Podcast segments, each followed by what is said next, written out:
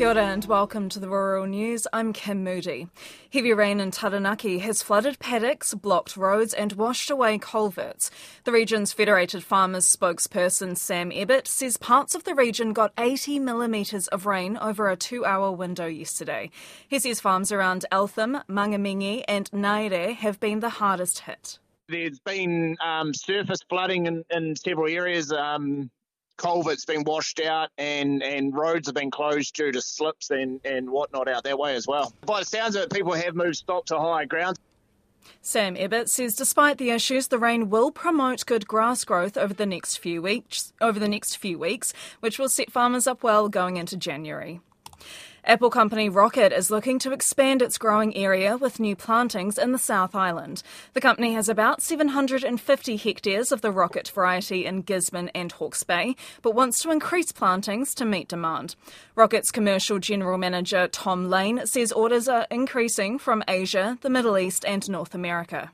We're really looking at 150 hectares being our target for the South Island to kick off. 150 hectares is really the number that helps us justify working on a post harvest solution, so packing.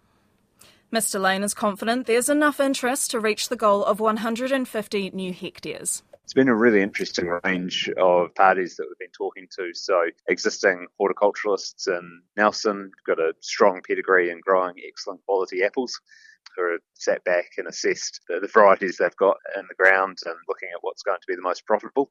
So um, yeah, I think it's no secret that the horticultural sector's had some challenges over the last year, and the challenges that the kiwi fruit growers have experienced, you know, primarily driven by weather conditions and access to labour, but that's certainly driven some reduced returns in market. And so Rockit certainly hasn't been immune from the weather challenges, but we've been fortunate that we've been able to drive a really strong return in market for our growers. Tom Lane says Rockit's Orchard Gate return last year was about $200,000 per hectare.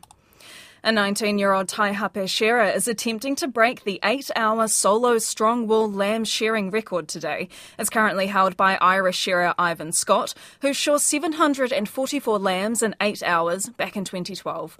Reuben Alabaster is hoping to break that record today at Te Pā Station just east of Dannevirke.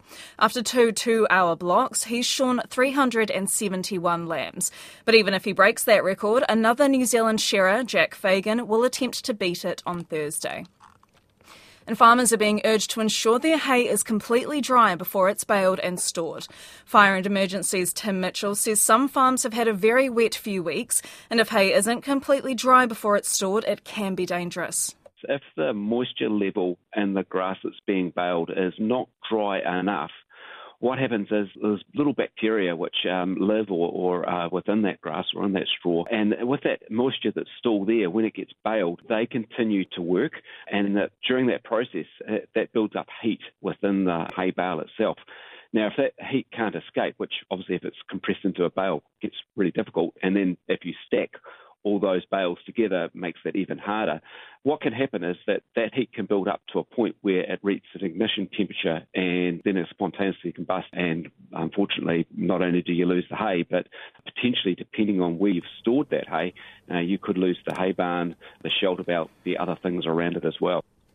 Tim Mitchell says farmers should check on their hay bales between two and seven weeks after storage to ensure they aren't overheating.